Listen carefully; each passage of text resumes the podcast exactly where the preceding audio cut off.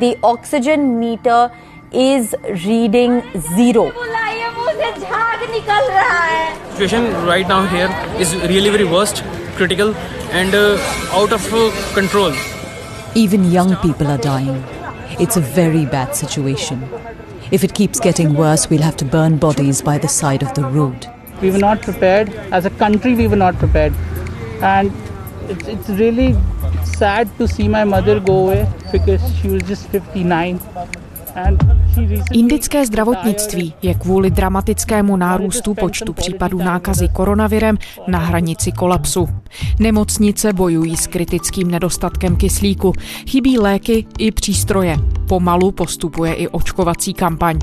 Onemocnění se přitom dál rychle šíří. Proč se pandemická situace v zemi tak tragicky zvrtla? Podcenila indická vláda přípravy na druhou vlnu epidemie? A co teď může zemi nejvíc pomoci? Je úterý 27. dubna. Tady je Lenka Kabrhelová a Vinohradská 12. Spravodajský podcast Českého rozhlasu.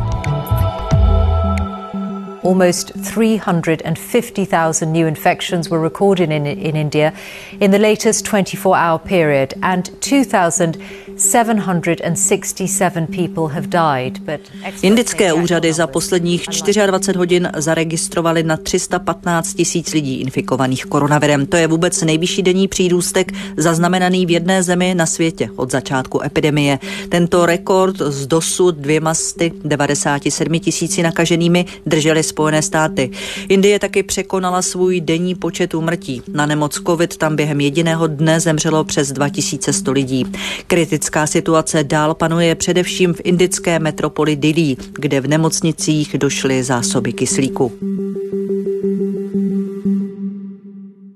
Shalini Singh is a journalist. Shalini Singh, novinářka a zakládající členka novinářské platformy People's Archive of Rural India. Thank you so much for joining us. Hi Lenka, thank you for having me here today. So, Shalini, the news coming from Shalini z Indie přicházejí zprávy, které svědčí o tom, že se země ocitla ve velmi dramatické situaci. Sta tisíce lidí každý den onemocní covidem, téměř tři tisíce nemoci denně podléhají. Můžeš popsat, co přesně se kolem tebe děje? Jistě, já s tebou teď mluvím ze svého domova v Dili, hlavním městě Indie, kde se sama zotavuju z covidu. Situace tady je naléhavá a alarmující. Jen za posledních 24 hodin evidujeme 352 991 nově nakažených a 2812 umrtí na covid. Nejvíc případů eviduje pět svazových států. Maharashtra, Karnataka, Uttar Pradesh, Kerala a Dili. Dili také hlásí druhý největší počet úmrtí za poslední den, konkrétně 350. Přičemž je třeba mít na paměti, že se bavíme o oficiálních číslech, ta skutečná mohou být mnohem vyšší. Podle některých lidí umírá třeba i 10krát, 15krát nebo dokonce 20krát víc lidí, než kolik se uvádí. A to ještě nejsme na vrcholu epidemie. Nejhorší situace se očekává příští měsíc, kdyby denní přírůstek infikovaných mohl dosáhnout jednoho milionu a počet úmrtí dvojnásobku současného stavu, tedy nějakých pět tisíc denně. Sociální média jako Facebook, Twitter, WhatsApp nebo Instagram doslova přetékají žádostmi a voláním o pomoc. Nedostává se kyslíku a léků pro lidi s těžším průběhem nemoci. To je obrázek, který teď kolem sebe vidím. Když se na to podívám z delší časové perspektivy, tak od března loňského roku do letošního dubna jsme s kolegy z naší novinářské platformy People's Archive of Rural India napsali přes 160 článků, přičemž 118 z nich jsou zevrubné materiály, které popisují, jak pandemie za posledních 13 měsíců zasáhla obyčejné obyvatele Indie. Ta momentální situace je ale, jak říkám, opravdu zoufalá a charakterizuje ji kritický nedostatek kyslíku a lůžek v nemocnicích.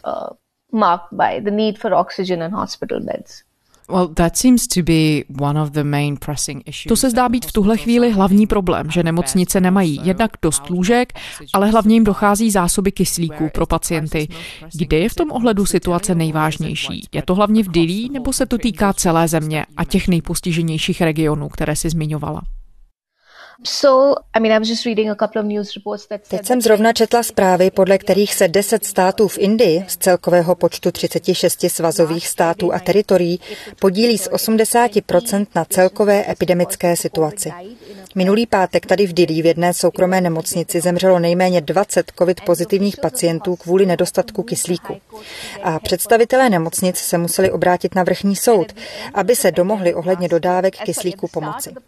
Problém je v tom, že ta podpůrná zdravotnická infrastruktura na úrovni jednotlivých států, která byla loni kvůli pandemii vytvořena, byla letos zase demontována z důvodu milného přesvědčení, že už nebude potřeba.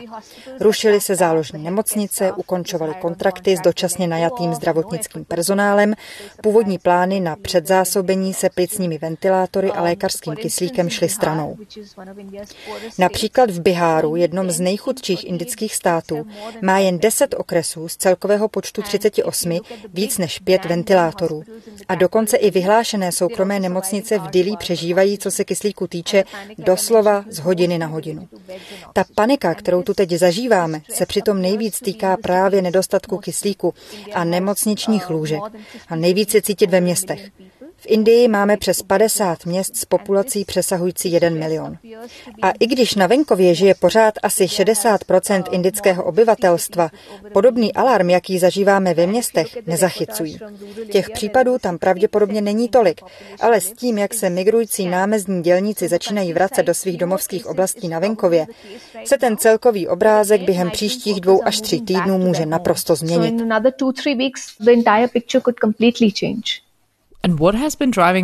A co tu současnou vlnu covidu způsobilo? Je to výskyt nakažlivějších variant viru?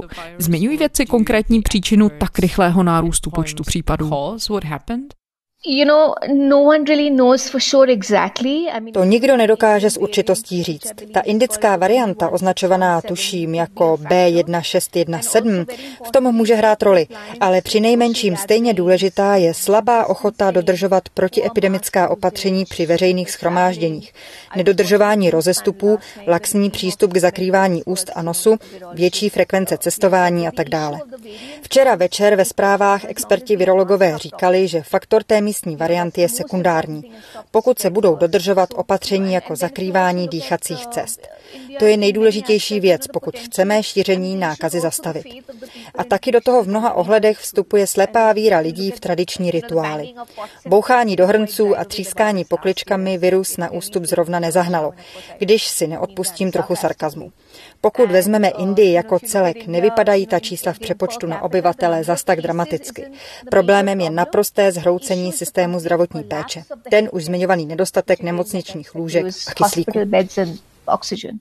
Well, I was about to ask about the... No, Indie se ještě před pár měsíci jevila jako jedna ze zemí, kterým se podařilo projít tím nejhorším, co se covidu týče. Co se tedy změnilo? Bylo jedním z hlavních faktorů to, co zmiňuješ, že lidé přestali dodržovat doporučení, sociální distanc a roušky? The mask mandate, etc.? I mean, uh, you know, we thought we had triumphed my jsme uvěřili tomu, že to nejhorší máme za sebou, že jsme nad tím zvítězili, protože jsme výjimeční. Polevili jsme v obezřetnosti. Vláda zorganizovala náboženská schromáždění pro miliony lidí, aniž by přitom pamatovala na COVID. Images that are unsettling given the surge in COVID, even right there at the Mahakumbh. Crowds have thrown social distancing Kumbh Mela patří k největším náboženským schromážděním na světě. Součástí jsou rituální koupele v Ganze. Ten svátek připomíná mytologický boj mezi bohy a démony o pohár s nektarem nesmrtelnosti. Kumbh je hinský pohár, Méla slavnost. Svátek trvá za normálních okolností 3,5 měsíce, ale letos ho úřady kvůli pandemii zkrátili na 48 dní. Pro srovnání minulých oslav v Ilahábádu se předloni zúčastnilo 55 milionů lidí, ale organizátoři v Hardváru věří, že matka Ganga lidi ochrání. Uh, Premiér Modi dokonce v lednu prohlašoval, že Indie dala světu příklad a minister zdravotnictví v březnu ujišťoval, že COVID je v Indii u konce, což, jak teď vidíme, je realitě nahony vzdáleno. Když se podíváte na objem indických veřejných investic do zdravotní péče, nedosahují ani 1,5% HDP. To je v globálním měřítku strašně málo. Většina zemí OECD na zdravotnictví dává kolem 8% Naše zdravotnická infrastruktura je naprosto neadekvátní a teď na to doplácíme. I to málo, co se s příchodem pandemie podařilo zmobilizovat, se rozpustilo v přesvědčení, že je po všem a můžeme si jít v klidu po svém.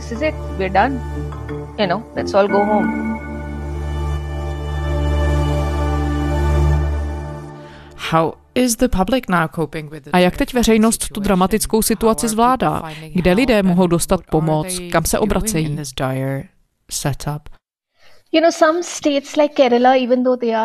Některé státy jako Kerala, i když patří k těm nejpostiženějším, jsou na tom v některých ohledech lépe díky prozíravějšímu přístupu místní vlády a o něco lepšímu stavu zdravotnické infrastruktury. A tam, kde úřady nezvládají, často přispěchají na pomoc různí samaritáni.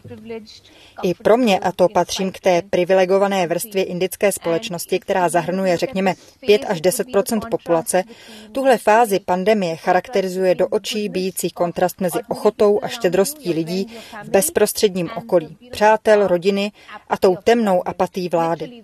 Takhle to opravdu vnímám a je těžké předvídat, kterou z těch dvou kontrastujících složek si člověk zapamatuje víc.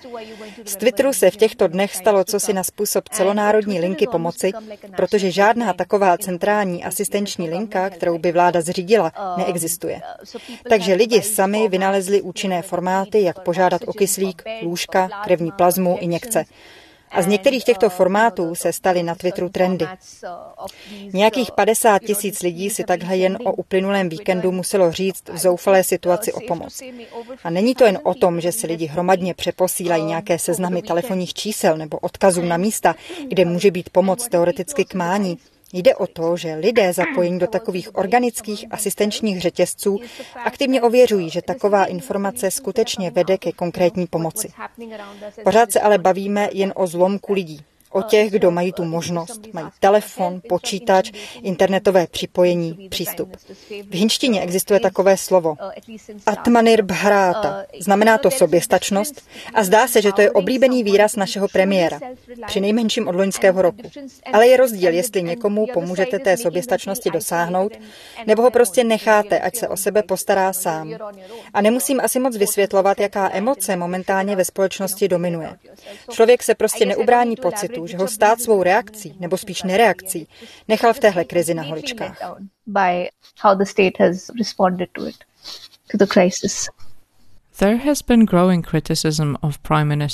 Vláda premiéra Narendra Modiho čelí rostoucí kritice za to, že zanedbala přípravu na druhou vlnu covidu. Je to možné říct, že kabinet skutečně situaci podcenil? Ano, velmi vážně. Jak už jsem zmiňovala, členové vlády propagovali milionová náboženská schromáždění, jako je Kumbhaméla, masová hinduistická pouť a podporovali i spoustu nevědeckých rad a přístupů, které se neslučovaly s doporučeními lékařů a medicínských expertů a združení. Co je ale podle mě nejzásadnější, je to dekády trvající hrubé zanedbávání a podinvestování systému zdravotní péče v Indii. A k tomu se přidávají i další dílčí selhání, například ze strany korporátních médií, která jdou vládě na ruku. Volební komise zase kývla na nezvyklý návrh rozložit volby do osmi fází. A nejvyšší soud stále neintervenoval, aby vládu přiměl předložit jasný pandemický plán, i když z ústavy tu pravomoc v krizové situaci, jako je tato, má. Takže ano, je to vážné podcenění situace na mnoha úrovních. You mentioned the role of the social media. Šaliny, ty si zmiňovala roli sociálních médií. Vláda v neděli potvrdila, že nařídila platformám Twitter, Facebook a Instagram, aby blokovali statusy, které jsou kritické vůči tomu, jak si vláda v krizi počíná. Jak premiér Modi a jeho kabinet tyhle kroky obhajují? Jak může každý vidět, tahle vláda má sklony k autoritářství. Premiér ze zásady neodpovídá novinářům na dotazy, nemá potřebu se obhajovat. Když šéf místní vlády v Dili vedl s premiérem videokonferenční debatu a nechal ji zveřejnit, premiér okamžitě namítal, že k tomu není žádný důvod, i když to samozřejmě je věc veřejného zájmu. A totéž teď vidíme u šéfa místní vlády ve státě Uttar Pradesh, kterého mnozí považují za možného budoucího premiéra Indie. Ten chce zase trestat lidi za sdílení informací o covidu na internetu. A to jen posiluje ten existující trend. Indie je dnes 140. v žebříčku svobody médií a je považována za vysoce rizikovou zemi pro novináře. Řekněme tedy, že to jde ruku v ruce. So there is a really... Takže je tu skutečně vážná obava, že se vláda snaží omezit svobodu projevu. Mm-hmm. Yes. Ano. And is the public health? A dá se říct, že se krize veřejného zdraví tedy mění v politickou krizi s tím, jak sílí kritika vlády, lidé mají pocit, že úřady nechali na holičkách a do toho se blíží v několika indických státech volby. I mean, you know, when, when things hit you closer home, Teprve, když vás věci zasáhnou osobně, zjistíte, na čem skutečně záleží. Mnozí z těch, kdo premiéra Módího podporovali, se nyní cítí extrémně podvedení. Ale také je tu spousta lidí, kteří premiérovi dál projevují slepou podporu. Je to komplikovaná situace. A je velmi složité Indii popsat nějak obecně. Má spoustu různých vrstev a jemných odstínů, které je potřeba vzít v potaz při popisu jakéhokoliv aspektu. Je to složité zodpovědět. it's a complex question to answer.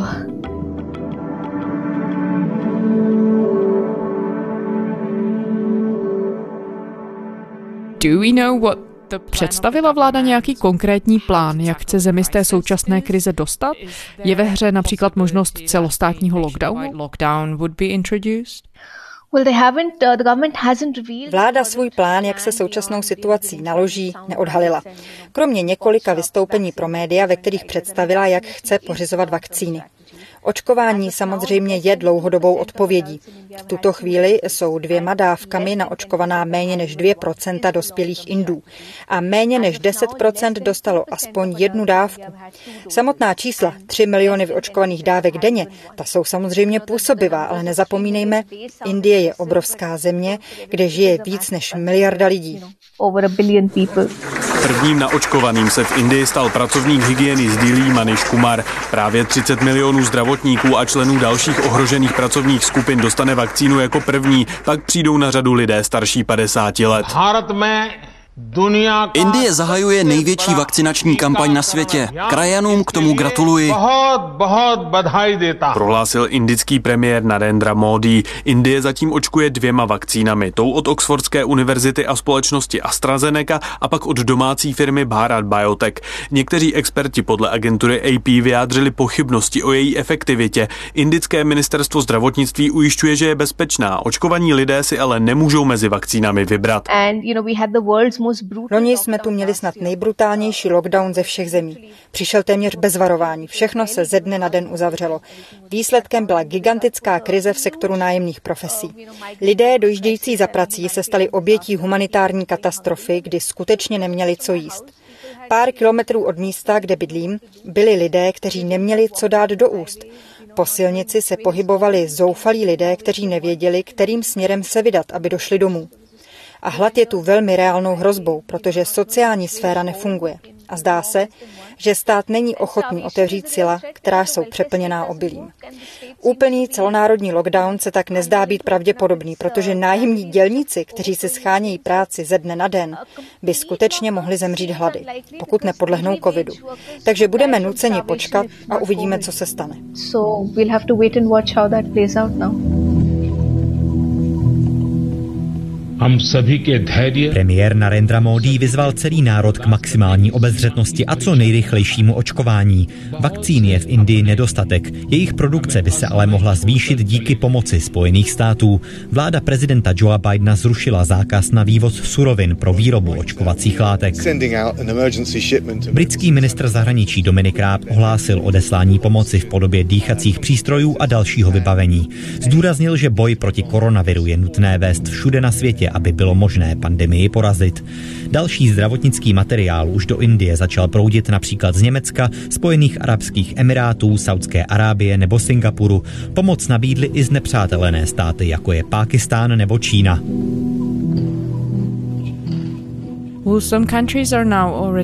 Několik zemí už vyslalo do Indie pomoc.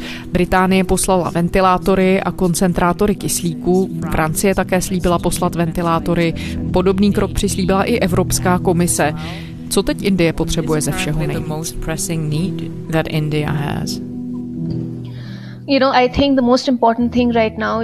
Myslím, že tím nejdůležitějším teď je přesvědčit zodpovědné hráče k tomu, aby poskytli zdarma a okamžitě vakcínu všem obyvatelům Indie. Momentálně jsou vakcíny v Indii vůbec nejdražší na světě.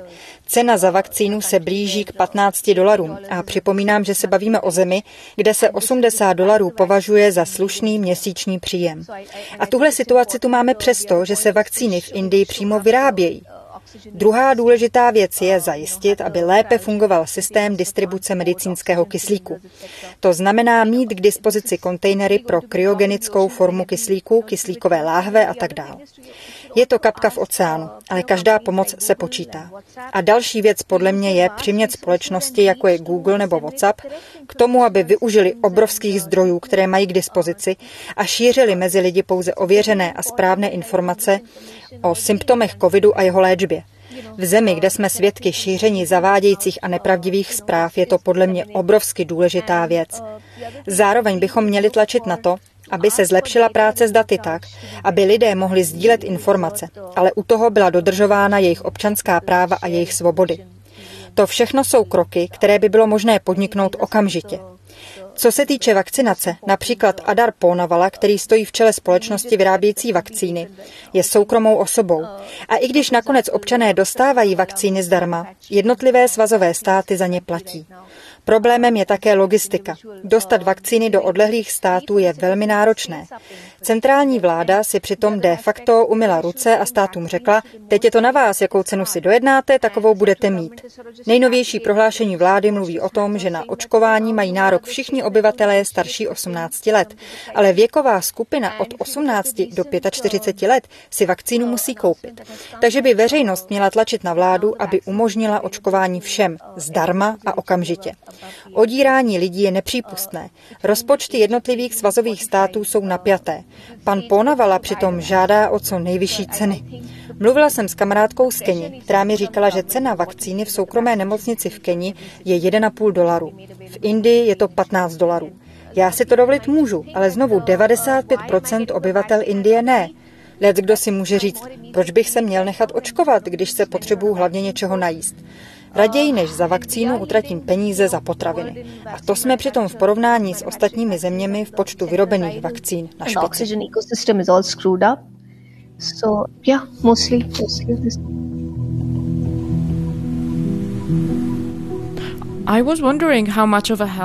Ona se nabízí úvaha, nakolik může být výhodou skutečnost, že Indie má svou vlastní vakcínu. Je jednou ze zemí, kde se vakcíny vyrábějí. Z toho, co zmiňuješ, ale vyplývá, že očkovací kampaň tedy naráží na značné limity. Yes. I mean, there's just... Ano, je tu celá řada překážek. Je těžké se v tom skutečně zorientovat.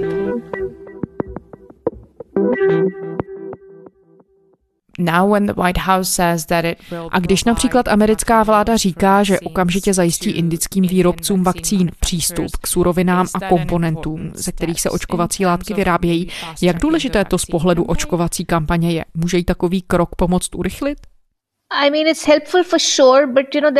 Určitě je to užitečné, ale ze strany vlády přicházejí smíšené zprávy ohledně všeho, co se týká v Indii vyráběných vakcín Covishield od AstraZeneca a Covaxin od indické firmy Bharat Biotech. Vše nakonec závisí na politické vůli a ochotě přijímat rozhodnutí. Samozřejmě, že v této situaci záleží na každé drobnosti, ale nakonec to musí být vláda, která zajistí, že se věci s očkováním pohnou ku předu a budou fungovat podle plánu a ohlášených záměrů. As per intention, as per will. Shani, may I ask one last question? Šaliny, ty si popisovala, jak se mnozí lidé cítí podvedení a ponechaní na pospas tomu, co se děje. A také to, že si lidé navzájem pomáhají a objevují se mezi nimi dobří samaritáni. Když přemýšlíš o tom, v jaké formě indická společnost z téhle krize vyjde, Myslíš, že se mezi lidmi může třeba i posílit pocit soudržnosti, protože budou vědět, že při sobě navzájem stáli a může se tak posílit celá občanská společnost? A nebo je pocit osamění a opuštění teď už tak silný, že nakonec může převládnout? too big to feel some sort of coherence or unity?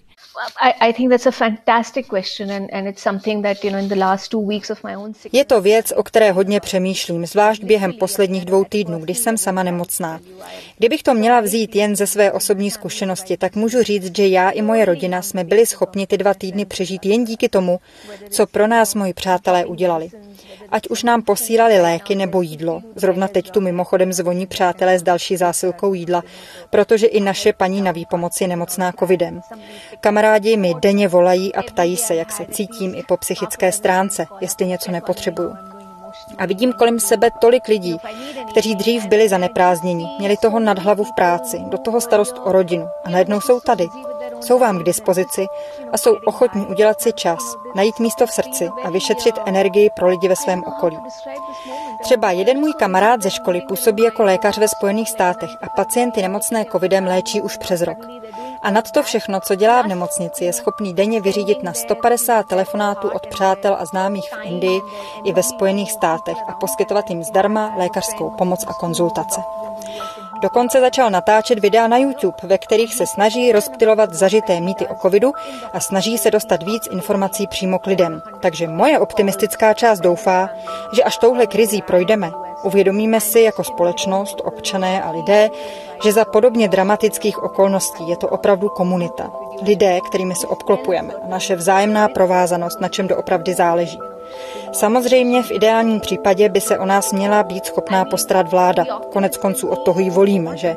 Ale doufám, že do budoucna z toho výjdeme, co by společnost posílení, o uvědomění si našich práv a toho, co můžeme po vládě požadovat. A že budeme naše volené představitele schopni tlačit k lepší práci pro případ, že by nás, chraň pámbu, měla někdy podobná krize zasáhnout znovu.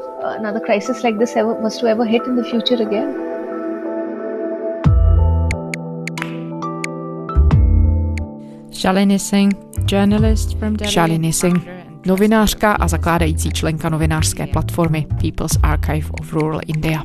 Thank you so much, Shalini. And feel better soon. Thank you so much. Thank you, Lenko. I hope this helped. A to je z úterní Vinohradské 12 vše. Naše díly najdete kdykoliv na serveru iRozhlas.cz, ve všech podcastových aplikacích a také v aplikaci Můj rozhlas.